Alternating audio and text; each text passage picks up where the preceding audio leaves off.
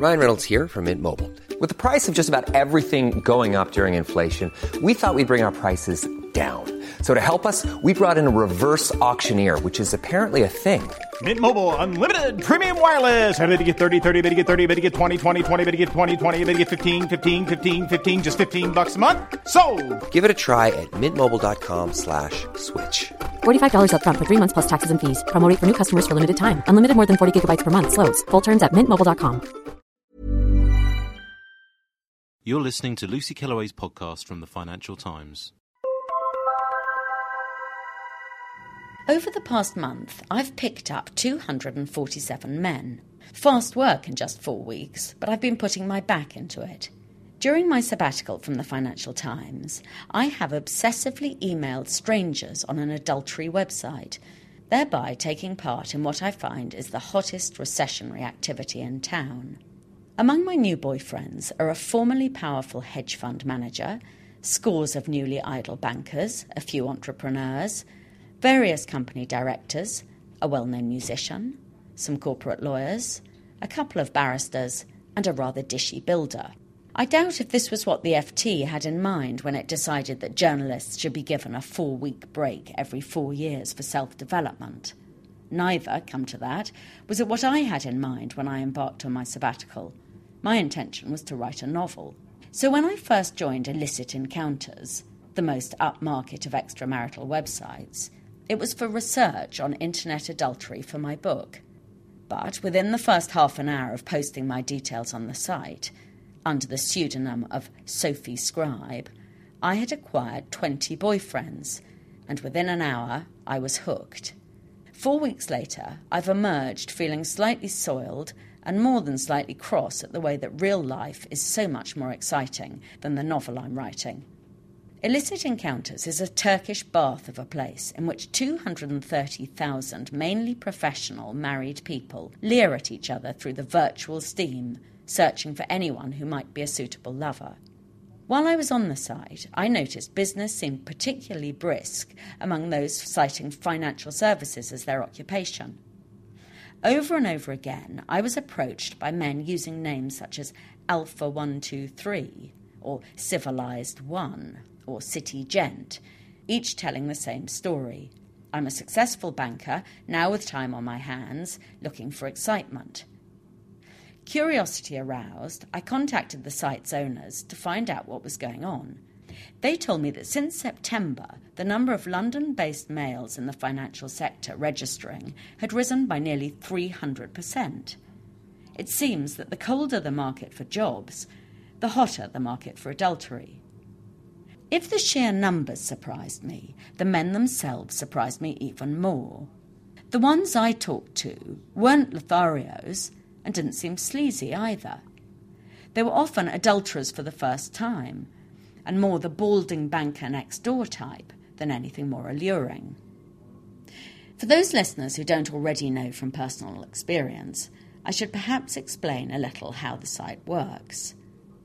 To maintain secrecy, everyone uses false names, and members release their pictures only to other members they like the sound of. This presented a ticklish problem for me, given the high density of FT readers who turn out to be online. At the briefest glimpse of my picture, various of them fled in fright, saying, Oh God, are you Lucy Kellaway? As well as meeting people who read the FT, I even came across one who used to write for it. This took me into a whole new area of office etiquette. What is the correct way to behave when you stumble on someone you know on an adultery website? I dare say it happens more and more. Indeed, one result of my four week infiltration into the lives of adulterers is that I now suspect every man of living a double life on illicit encounters.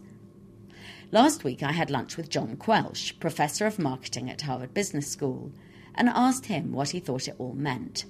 Why is it that so many senior business people are responding to recession with adultery? He said that in a recession people wanted hugs. This struck me as a pretty feeble explanation.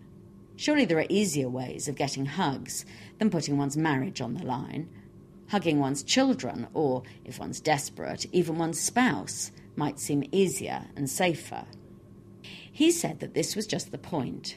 that the risk was the lure, that bankers are suffering from a risk deficit.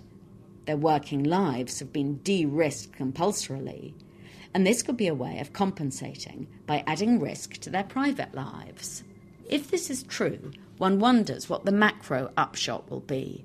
If there has been a mass shift from taking risks in financial markets to taking risks in the domestic market, will it mean mass domestic instability with surging divorce rates and so on?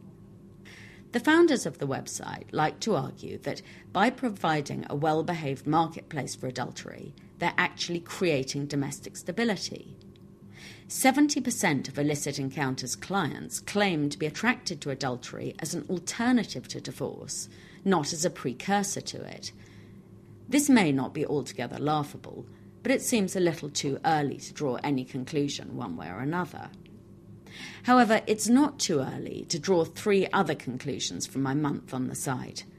The first is that people who are still in work seem to have an inordinate amount of spare time from 9 to 5 Second is that everyone lies. They underestimate their ages and overestimate their attractiveness, gym attendance, good humour, and so on. The last lesson is one we know already. More men are interested in adultery than women. The website tries to correct this by differential pricing, charging men £119 a month while women go free. Yet, even so, the imbalance persists, and I now find my 247 suitors may not have been entirely due to my own charms. I told a female friend about the site and she signed up. Her boyfriend tally, after just one week, 295. Thank you for listening. To read Lucy Kellaway's columns online, please visit www.ft.com forward slash Kellaway. When you make decisions for your company, you look for the no brainers. And if you have a lot of mailing to do, stamps.com is the ultimate no brainer. It streamlines your processes to make your business more efficient, which makes you less busy.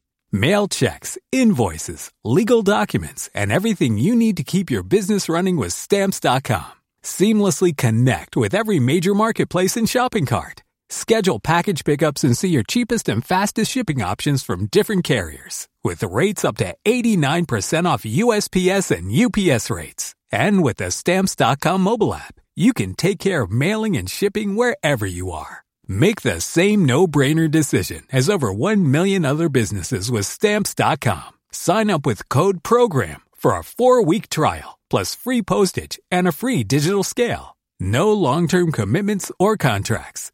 That's stamps.com. Code program.